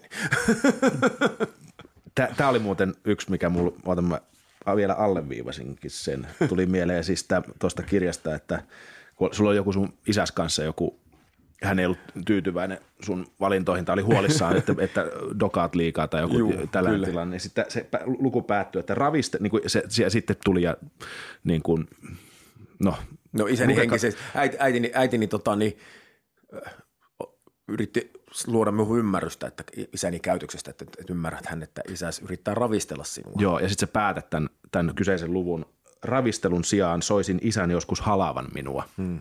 Mutta mulla, mulla tuossa tulee mieleen, siis mä, mä oon muutaman tota, tai Westerisen Teemun kanssa keskusteltu. Mä luulen, että tämä on niin jotain meidän ikäpolven niin sellaista, on, että meidän, meidän isät ei halannut. Ei halannut, ei. ei. Ja tota, niin me, meidän isket oli meidän sukupolven isket enimmäkseen oli perheen päitä niin kuin silleen niin kuin ennen vanhaa oltiin, että ne teki, ne teki työt ja äiti hoiti niin kuin kodin ja muuta ja kyllä se sylittäminen ja sylissä oleminen. Me joskus hämmennyn, kun mulla se muisti on tosiaan niin huono, me hämmennyn, kun joskus kun me näen semmoisia kuvia, missä iskä vaikka, me ratsastetaan pikkuveljen kanssa iskellä, kun se tuntuu siinä yhtäkkiä niin siltä, että vau, että toihan on ollut niin läheistä toimintaa, koska mitään muistikuvaa semmoisesta niin läheisyydestä ei su- hirveästi ole, että ne on ollut aika – silleen varmaan harvinaisia hetkiä kuitenkin. Että tota, niin, sitä on yrittänyt omille lapsille muistaa olla aika erilainen siinä suhteessa. Vaikka, vaikka minun, minun oma suhteen omiin vanhimpiin on loppujen lopuksi me jälkeen ajattelin aika tosi hyvä – mutta tota niin, Mut ei meidän, niin kuin, ei ainakaan ne, mun, mun faija ei edelleenkään hirveän ei, helposti. Se, no, niin kuin, jos sitä menee halaamaan, niin se hämmentyy. No se me on opettanut meidän vanhempani nyt. Me, on, me rupesin halaamaan jossain vaiheessa. En tiedä, mistä me opin yhtäkkiä sitä semmoista kulttuuria. Mutta mulla on joitain, meidän bändissäkin on noita.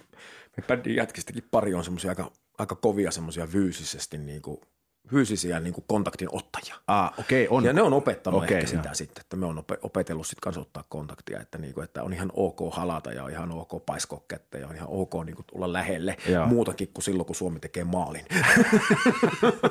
ja tota, sitten, sitten tota, niin, niin, me on opettanut kyllä sitä omiin vanhempiinikin sitten, että me on niin kuin, niitä sitten ruvennut halailemaan ja sujuvasti aina nykyään, kun isä äsken tulee, niin Joo. aina oven suussa ensimmäiseksi halataan ja Joo. sitten vasta ruvetaan katsoa, laittaa mustikoita pakastimeen. Joo.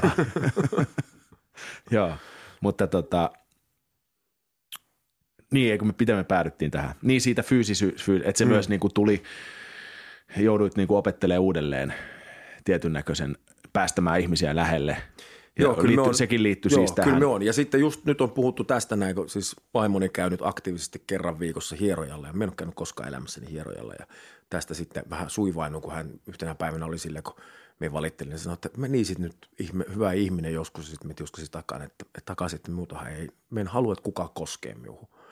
niin sitten niin kuin totesin sen, mistä tässä ongelmassa on oikeasti kysymys. Ihan kiva, jos joku hieroisi ne mun hartiat, jos ei se koskisi minua. Tämä yhtälö on varmaan ihan mahdoton. joku ultraääni, laite, mi- mikroaalto, joku. Joo. Tota, niin. Tässäkin on jonkin verran myös opittua, että äitini ei myöskään ole koskaan tykännyt käydä hieroilla eikä muita, eikä mm. oikein, oikein ollut. Ja sitten se on jotain semmoisia juttuja on tuonne kehoon varmasti tota, taltioitunut sitten sieltä niistä traumaattisilta ajoilta, että tota, niin mun keho reagoi aina niin kuin nopeammin kuin me niin kuin mikään muu. Että tavallaan, Pystyykö se lukea siitä sitten et ennakkoon? Pystyn joitain asioita. Kyllä me tiedän, milloin flunssa tulee, koska tota, niin me tunnen se kehossa joitain tunteja aikaisemmin ennen kuin, ennen kuin tota, niin tulee ne mm. varsinaiset flunssan oireet, jotka, niin, joista ihminen yleensä tunnistaa, että on kipeä, niin kurkku on kipeä tai, mm. tai tota, niin, tulee päänsärky. Tai, niin entäs, tunnen... ma, entäs masennus tai jotkut niin kuin alamäet?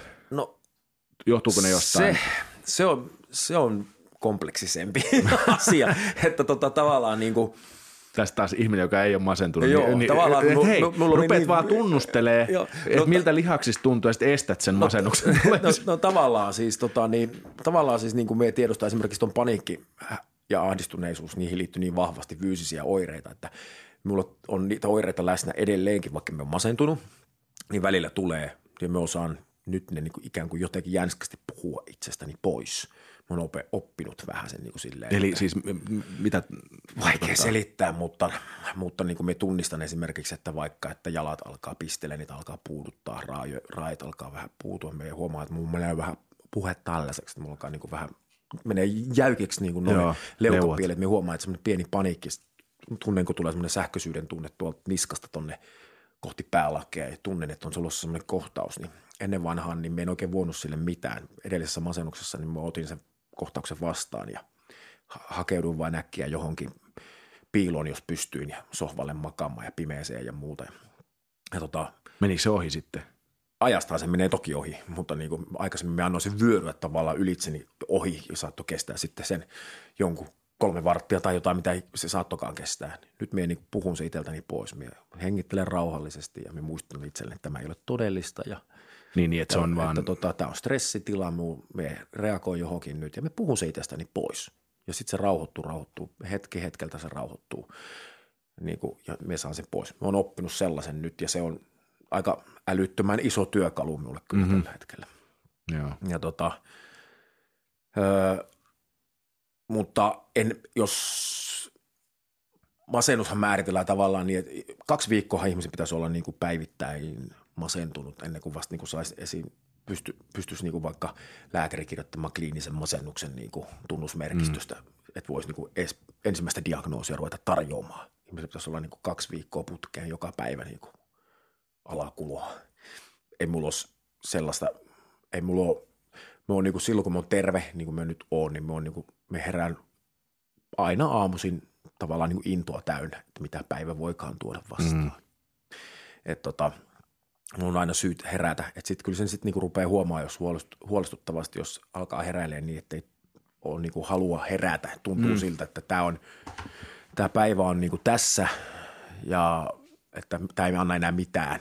Jos se on ensimmäinen ajatus heti aamulla, niin kyllä se on aika selvä masennuksen merkki. Että kyllä sitä mm. kannattaa ruveta vähän niinku pohtimaan, että, että jos ihminen ei herätessään ole uteliaana, että mitä päivä tuo tullessa. Tai jos päivän haasteet pelottaa niin paljon, että niin kuin pelkää ensimmäisenä herätessä, että tänään on tällaista ja tällaista ja tollasta. Mm. Ahdistuu joko siitä tekemisen määrästä tai laadusta tai mistä hyvänsä. Että, et, et sillä tavalla masennus on tun, tunnus, tunnistettavissa, mutta eihän ihminen, joka ei ole koskaan ollut masentunut ensimmäisessä masennuksessa näitä merkkejä tajua seurailla.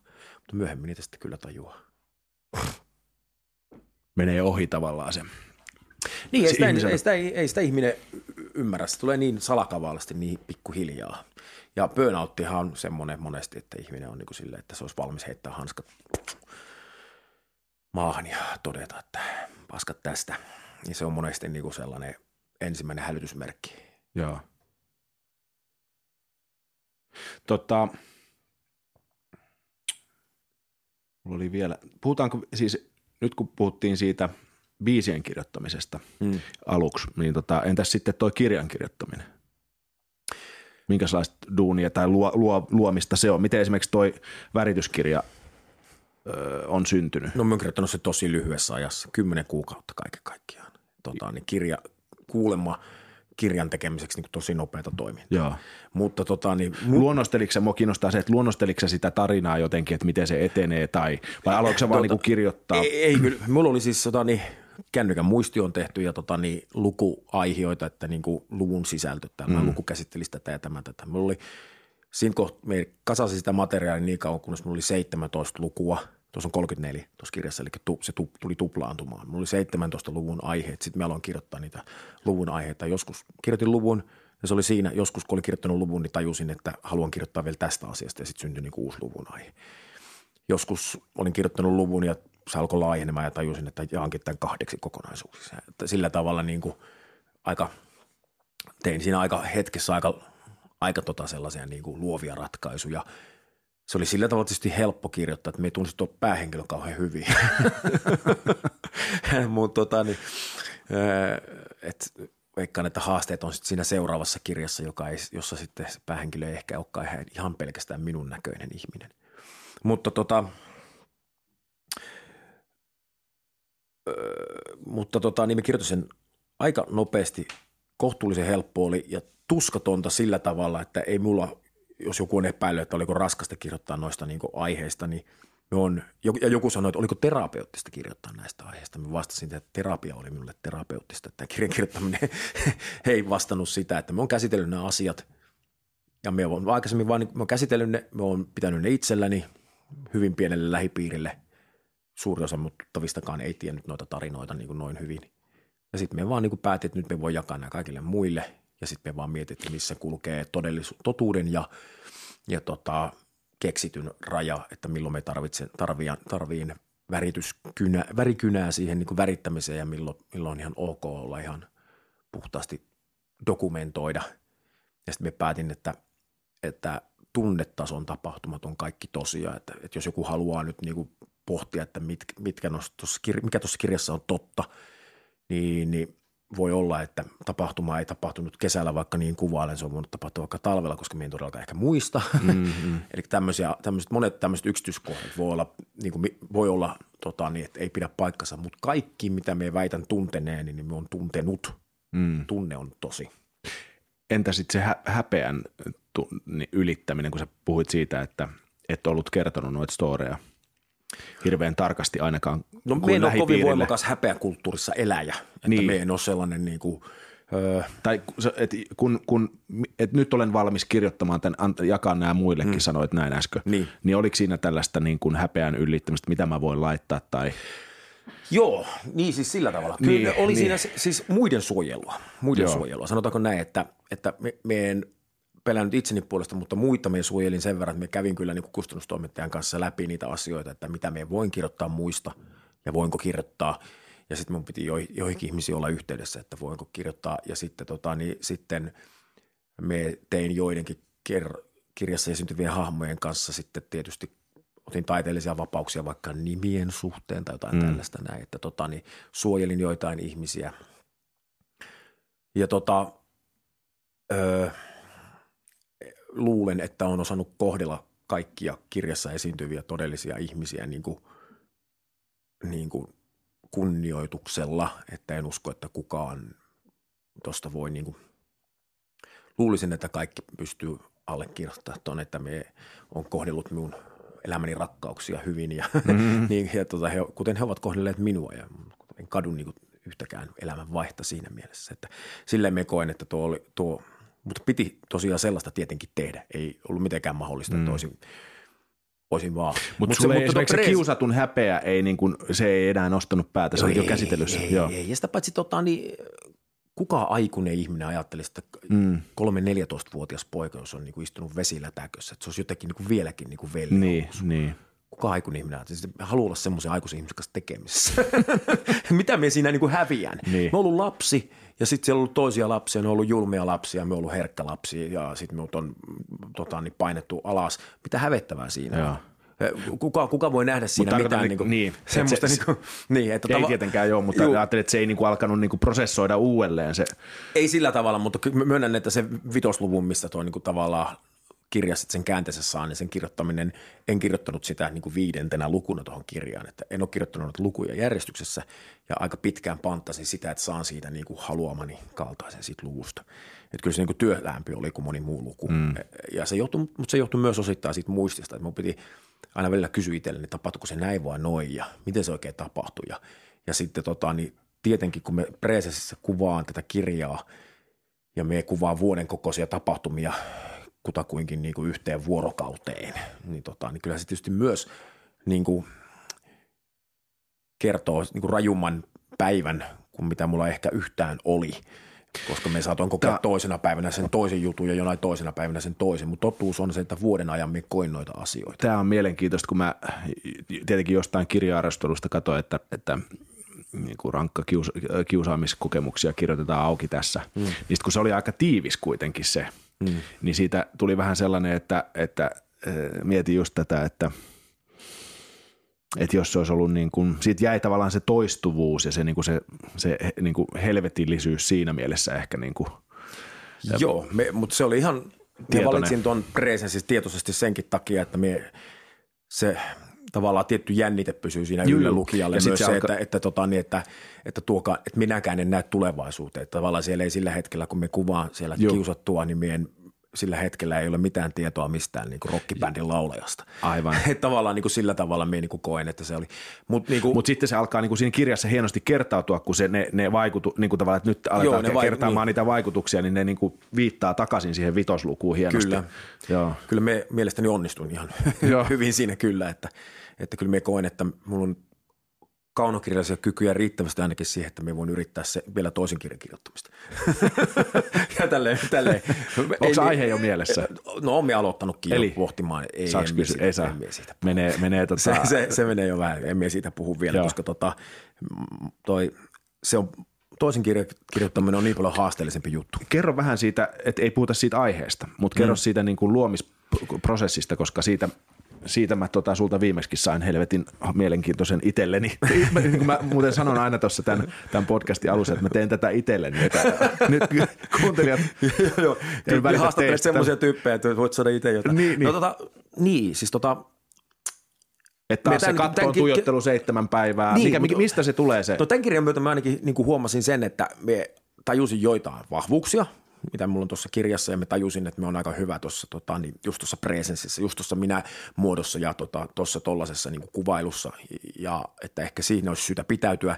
Me on hyvä lyhyissä luvuissa, jotka eivät ole tällä hetkellä kuitenkaan kirjallisuudessa varsinainen niin kuin trendi, että nythän tehdään semmoista niin kuin taas semmoista tosi isoa ja hyvin niin kuin jopa vähän kiviimpää kallella olevaa mikä tämä Miki Liukkonen, mm. niin kuin, että nythän, nythän tehdään niin kuin ihan erilaista, että niin kuin tällainen niin kuin – ikään kuin, niin kuin tämä minun tyyli ei ole tällä hetkellä niin kuin ehkä se niin kuin semmoinen pop, mutta me, on, että me on niin kuin hyvä tässä. Mä ajattelin että varmaan säilyttää tiettyjä rakente- rakenteellisia asioita, jotka opin tässä, etten kokonaan niin kuin heittäydy niin kuin luovasti johonkin ihan Joo. uuteen. Mutta sitten taas tota, niin, mutta kiettoo hirveän pienet tarinat. Tässä on kuitenkin niin kuin 30 vuotta tai jotain kahlattu läpi tässä. Et ehkä mun seuraava kirja voisi olla tiiviimpi niin kuin ajanjaksollisesti. Ehkä se voisi – tota, ja, ja luultavasti tota, niin vähän vähemmillä henkilöhahmoilla kuin Joo. mitä ihminen 30 vuodessa tapaa ja siis sillä tavalla niin kuin kaikin puolin niin kuin tiiviimpi mm. haluaisin sen olevan testata sitä, että kuinka tiivistä tarinaa pystyisin kirjoittamaan. Sitten me koen, että me on, me on, me on niin kuin oppinut lyriikan avulla semmoisen tiivistämisen, niin sen me koen mun vahvuudeksi mm. niin kuin myös tässä niin kuin proosassa. Mutta nyt jos mietitään sitä, että tuossa tai tässä tulevassa, niin kun sulla alkaa tulee niitä muistiinpanoja, Juu. niin tota, sitten kun sä istut siihen, tiedä millä sä kirjoitat, käsin vai koneella vai? Koneella. Niin kun kirjoitat sen näin auki, niin kuinka monta esimerkiksi kertaa, että no, noin luvut on kirjoitettu uusiksi tai, tai alkaako, se, alkaako se teksti viedä sua vai onks... Teksti alkaa viedä sillä tavalla, että y- joka ikisen luvun on kirjoittanut niin kuin yhdellä istumalla. En ole koskaan kyllä niin kuin jatkanut toista lukua samalla voimalla, että sit se on ollut kyllä niin kuin väsä, väsäyttänyt. Niin, on siis mä oon niin kuin 34 kirjoitussessioita toisin sanoen käynyt tuon kirjan kanssa läpi, Joo. jotka me on sen jälkeen käynyt tarkistuskierroksella uudelleen ja uudelleen läpi. Hinkannut, hinkannut, hinkannut niin kauan, kunnes ne on. Se ensimmäinen kirjoitus, mulla on me, joskus yritikin sitä kuvata jollekulle, mutta meidän ensimmäisellä kirjoituskerralla välitä ja yhtään pilkkupiste kirjoitusvirheisiin. Me ei jää mihinkään semmoisia kiinni. Me kirjoitan sen, me kirjoitan innostuneesti eteenpäin. Me osaan antaa itselleni vaikka olen vähän niin kuin pilkun, tiedät, niin kuin, pilkun nussia, nussia niin, niin, tota, niin siitä huolimatta me annan itselleni luvan niin kuin sormien mennä näppäimistöllä nopeammin kuin mitä, että me en rupea korjaa siinä, että, että jotta me saisin sen ajatuksen niin kuin kiinni. kiinni. Mulla on niin luvuissa, mulla on ranskalaisin viivoin luvussa, että mistä tämä luku kertoo, joitain yksityiskohtia siitä. Ja sitten kun me aloitan kirjoittamaan, niin me vaan niin kuin pohdin, että – että mihin ympäristöön mä, mä tyypin tiputan. Niin esimerkki vaikka tuossa luvussa, tuossa on vaikka esimerkiksi toi luku tuosta, kun me tuun takaisin masennuksen jälkeen keikkamaailmaan ja me kuvailen sitä pulua siellä, siellä tota, aa, sit on lukenut sinne saakka. Mm, kuvailen sitä niin. pulua siellä tota, äh, Sokoksen vastapäisen Lidlin, Lidlin tai Change alusvaateliikkeen tota, niin semmoisella kattolipareilla – niin, niin se sitten taas niin kuin syntyi sillä tavalla, että mulla niin kuin, mulla oli mielessä se, että mun pitää tehdä luku, jossa me kerron siitä äh, Helsingin nost, tota, Tavastian onnistuneesta keikasta, mutta me oli niin kuin, että me en halua olla soundcheckissa tai me en halua olla jossain niin kuin siellä heti siinä, että me haluan kuvata sen niin kuin koko päivän jännityksen. Mutta miten me teen sen, mitä herääkö me aamulla niin kuin kotoa, vaan mitä me teen. Niin sitten yhtenä päivänä kävelin siitä ohi ja muistin sen, että tässä oli – tässä oli tota viime kesänä tosi nasta, kun tässä oli ne pulut ja sitten tässä oli ne tota katusoittajat. Ja sitten mä olin, että tästähän mä sen aloitan. Ja sitten piti päästä äkkiä kotiin ja, ja kirjoittamaan sitä. Että sitten oli niinku tavallaan miljö. Tässä on tämä miljö, mistä lähdetään liikkeelle. Tästä me lähden liikkeelle niinku keikkareissulle ja, ja tota, niin, tässä, tässä tästä me aloitan tämän kuvaamisen, että tästä päivästä tämä lähtee liikkeelle tästä. Ja et sillä tavalla me niinku, kirjoitan se sitten, kun me löydän sen jonkun nastan kulman niinku siihen, että miten mm. lähestyä tätä – tätä tota, niin, aihetta, että, mutta pitää olla se sisältö ensin kunnossa, että pitää tietää ensin, mitä, mikä on se pointti, mitä haluaa kertoa, ja sitten se muoto kyllä tulee ajastaan. Ja miten sitten tämä ero, jos tekee tekstin biisiin? No tekstin biisiin. Tekstissä, biisissä on tod, vähimmillään siinä voi olla, en tiedä kuinka monta riviä Dishharkella sitä, niitä sitä on kolme tai jotain, mutta Mokoman biisissä monesti niin kuin säkeistys on neljä riviä, kertosäkeistys neljä riviä ja sitten toinen säkeistys neljä riviä, kertosäkeistys toistu eli 12 riviä tekstiä. Niiden on kaikkien oltava aika timanttisia. Se on niin kuin ihan erilainen kirjoitusprosessi. Siinä täytyy päästä niin kuin, siinä tavallaan, siinä se lähtörivi voi olla niin kuin vaikka, että revin itseni irti ja pakenin – se, niin kuin, siinä on sitten niin se lähtötilanne. Mm. Ei siinä kuvailla niin kuin sen enempää. Siinä on sitten jo heti niin kuin dynamiikka, että no, tämä niin kuin hakee itsensä irti jostakin, joka pakenee johonkin. Ei siinä, niin kuin, mutta sitten tuommoisessa vapaammassa proosassa niin voi kuvailla enemmän niin kuin justiinsa sitten sitä ympäristöä. Mm. Ja, ja me tehdään siitä, niin kuin, se on silleen nastaa kirjoittamasta, että me tarvii niin kuin varmistua, että joka ikinen rivi on täydellinen, koska sitten ne ei voi olla, ei voi, ei voi olla tota, niin 200 sivua tai 300 sivua täy, joka, niin, että joka ikinen rivi olisi täynnä painoarvoa, vaan minä etsin sitä kohtaa, että mille riville tulee painoarvoa. Minä haen sitä tavalla koko ajan kirjoittaessa, että nyt tähän lävähtää semmoinen rivi, mikä pysäyttää lukijan, kun taas niin kuin lyriikassa oikeastaan joka ikinen rivi on oltava vähän niin kuin sellainen, että se samaaikaisesti sen kerkeä ymmärtää siinä, kun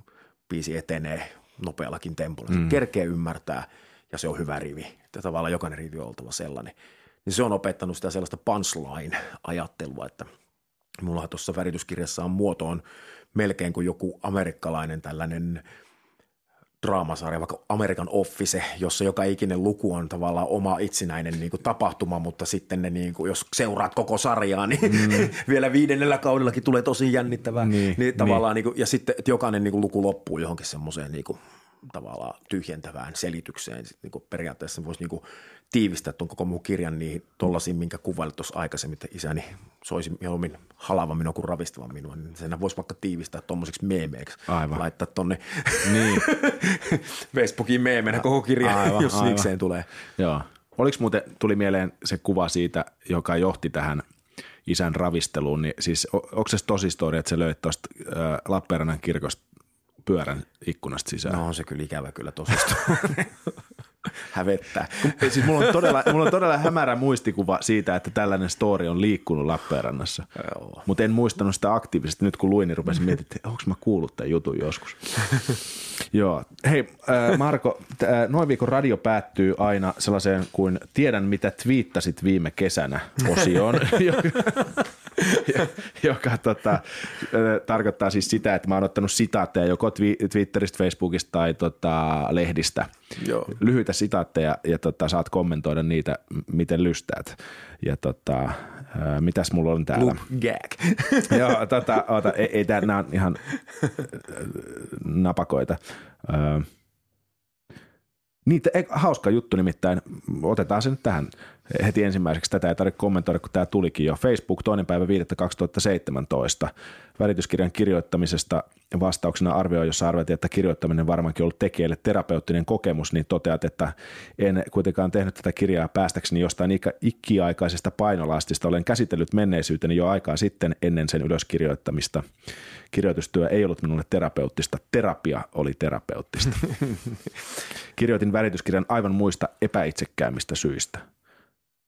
Mitkä mm. oli muuten nämä epäitsekkäät syyt? No epäitsekkäät syyt oli, että siis kuten tuossa alussa kun kerroin, sanoin tota, että mitään ei pidä pitää hengissä itsensä takia niin kuin vaikka mokomaan, että, että pitää olla joku syy osallistua johonkin keskusteluun. Me koin, että tällä epäitsekkäämmät syyt oli se, että me toivoin, että tällä kirjalla olisi jotain vaikutusta, että jos vaikka joku yksikin ihminen saa, tämäkin on klisee, mutta mm. elämä on itse asiassa aika yksinkertaista. Yksinkertaisen klisee. klisee. elämä on niin kliseistä. niin, niin, tota, niin, että kun yksikin mahdollisesti kiusattu saisi niinku uskoa siitä, että, tota, niin, että tämä ei ole lopullista, meidän kuolle tähän, mekin voin selvitä. Niin, niin se olisi jo tosi tärkeää. Ja sitten mä myös ajattelin sitä sellaista – jatkumoa, mikä noissa oma elämäkerroissa monesti on, että kun me tajusin sen, että me on, niin kuin, me en ole mielestäni saanut kauheasti aikaiseksi, mutta me tajusin sen, että jos me nyt vaikka jollain keikkareissulla laittaisiin kallioleikkauksia ja meikäläinen kuolisi, niin joku toimittaja ottaisi tehtäväkseen tehdä niin kuin meikäläisestä jonkinnäköistä historiikkia. Hmm. Ja sitten se kuvailisi, että Marko Annalasta nähtiin jo pienenä, että hänestä tulee jotain. niin kuin niissä aina kerrotaan, niin, Niin. Sitten me koen, että me niin on velkaa itselleni ja varsinkin jälkikasvulle, niin ehkä heidän jälkikasvulle, jolla ei välttämättä sitten enää ole mitään siteitä minuun, eikä niin, niin kuin, että kertoa tarina niin kuin minun sillä tavalla omalla äänelläni, että he tietäisivät, millainen isänsä tai pappansa oli. Joo. Se oli semmoinen aika iso syy minulle niin kuin kirjoittaa tuo kirja. Seuraava tulee tota, ää, Inferno-lehdessä 23. päivä helmikuuta 2015 elävien kirjoihin levyn teksteistä, joissa monissa siis on taustalla masennuskokemukset, niin tota, tällainen kommentti, että jos näiden tekstien maailmassa alkaa tuntua pahalta, niin ainahan voi hypätä vaikkapa Pet Shop Boysin kelkkaan. niin, Ehkä toi, kyllä me ton sille otan kunnio, kunnioituksena, että toi palautuu just siihen, että on erilaista tapaa tehdä musaa ja ei se musiikki välttämättä aina tarvii lyrikkaa, mutta kyllä me ollaan niin kuin Mokoma on, me, me koen, että se on puol, tasan puolet siitä meidän, meidän ilmaisusta on sitä minun lyrikkaa, että tota, toki sitä voi kuunnella ihan vaan niin kuin fiilistellä ilman tekstiäkin, mutta kyllä me on ymmärtänyt, että meidän tekstit on tosi tärkeitä meidän kuulijoille ja se on tekee mut iloiseksi, koska ne on helvetin tärkeitä myös minulle. Mm, mm. Mutta kuunteletko muuten, kuunteletko sä yhtään niin popimpaa musaa? Kyllä minulla Pet levyjäkin löytyy. kuuntelen tosi siis todella, todella paljon kuuntelen kaiken näköistä musaa. Siis, ja siis metallehan, öö, me kuuntelen kuitenkin lopulta, niin kuin, se on mulle mu- hel- helpointa kuunneltavaa, koska se on mulle tutuinta musiikilliselta muodoltaan, mutta kyllä me kuuntelen niin kuin siis enimmäkseen muuta nykyään hmm. kuin metallia, mutta metalli on sille aina, aina, aina kun sitä kuulee, niin me niin kuin tasan tarkkaan tiedän niin kuin tavallaan sen muodon. Se on niin tuttu mulle, me ei tiedä mitä joka ikinen instrumentin takana oleva hahmo niin kuin tekee. Mä tunnistan sen niin kuin musan silleen, se on semmoista niin musiikkia, että se on mulle niin kuin, se on kuin hyvä turvallinen kotilounas. Hyvin sanottu. Tota, äh, sitten vielä yksi. Äh, Facebookissa toinen päivä kesäkuuta ihan hiljattain 2017 siis esiintymisestä televisiossa vastauksena Etelä-Saimaan lehden kolumni, jossa ehdotettiin Annalaa vain elämäohjelmaa.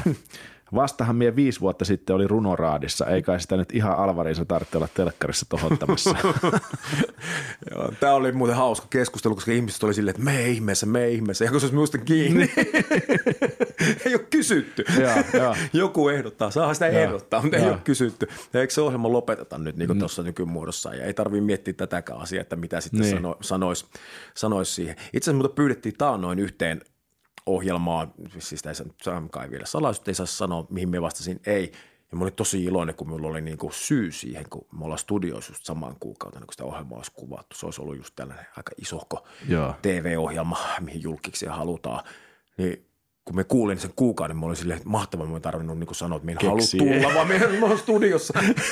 Mutta ei, eli ei siis... Niin kuin, ei tarvinnut muodostaa mielipidettä. ei, joo, eli ei, ei, veri ei vedä niin sanotusti veri ei vedä, veri ei vedä, ja sitten veri ei vedä myöskään niin kuin, vaikka me sanoin tuossa aikaisemmin, että musta on kiva olla mukana niin yhteiskunnallisessa keskustelussa, niin me tykkään siitä kuitenkin, että tämä taide on keskiössä. Mm-hmm. Me niin tykkään siitä, että, että me on täällä niin kuin, että me on osallistun – käyn tämmöisissä jutuissa sen takia, että me on tehnyt, että me, et, me, on paljon semmoisia artisteja, jotka, mullakin on semmoisia ystäviä, jotka joutuu tavallaan niin kuin mar- karkkinoimaan sitä omaa musaansa niin kuin o, o, muillakin asioilla kuin sillä omalla musiikillaan. Me ajattelen niin, että jos mulla rupeaa niin kuin vaikka tulot pienenee, niin sitten pitää keksiä jotain muuta taiteellista tehtävää. Että en osaa maalata, että ehkä ei ole tulos niin kuin taidenäyttelyä tässä ihan äkkiseltä, mutta tuo kirjan tekeminen esimerkiksi oli semmoinen omilla ehdoilla lisää tavallaan duunia tähän että pysyisi semmoinen, että saisin kutsua itseäni niin kuin edelleen niin kuin vapaaksi taiteilijaksi, koska se niin kuin, olisi se minun ydin, mitä minä haluaisin niin kuin olla. Et, et, et, niin, en haastatte... halua, niin, kuin, niin, minä en halua mainosmieheksi. Minä en, en halua mihinkään spedespelejä ei enää ole, mutta en, en haluaisi mennä tuonne niin hyppi hyppynaruun. Tai me haluan, niin me haluan mennä mihinkään. Me en usko, ja me en usko yhdenkään, me en usko TV-valtaa tuolla tavalla. Vain elämää voi varmasti niin kuin hetkellisesti puustata jonkun ihmisen niin kuin, taloudellistakin niin kuin minä, mutta sille taiteelliselle puolelle se ei välttämättä tee mitään hyvää sille sen tunnettavuudelle. mutta sitten me en usko, niin kuin, että siihen valtaan, että me uskon, että jos joku käy jossakin ohjelmassa, niin yhtäkään levyä ei myydä sen takia, niin kuin, että se kävi siellä ohjelmassa. Niin kuin. Me en usko siihen.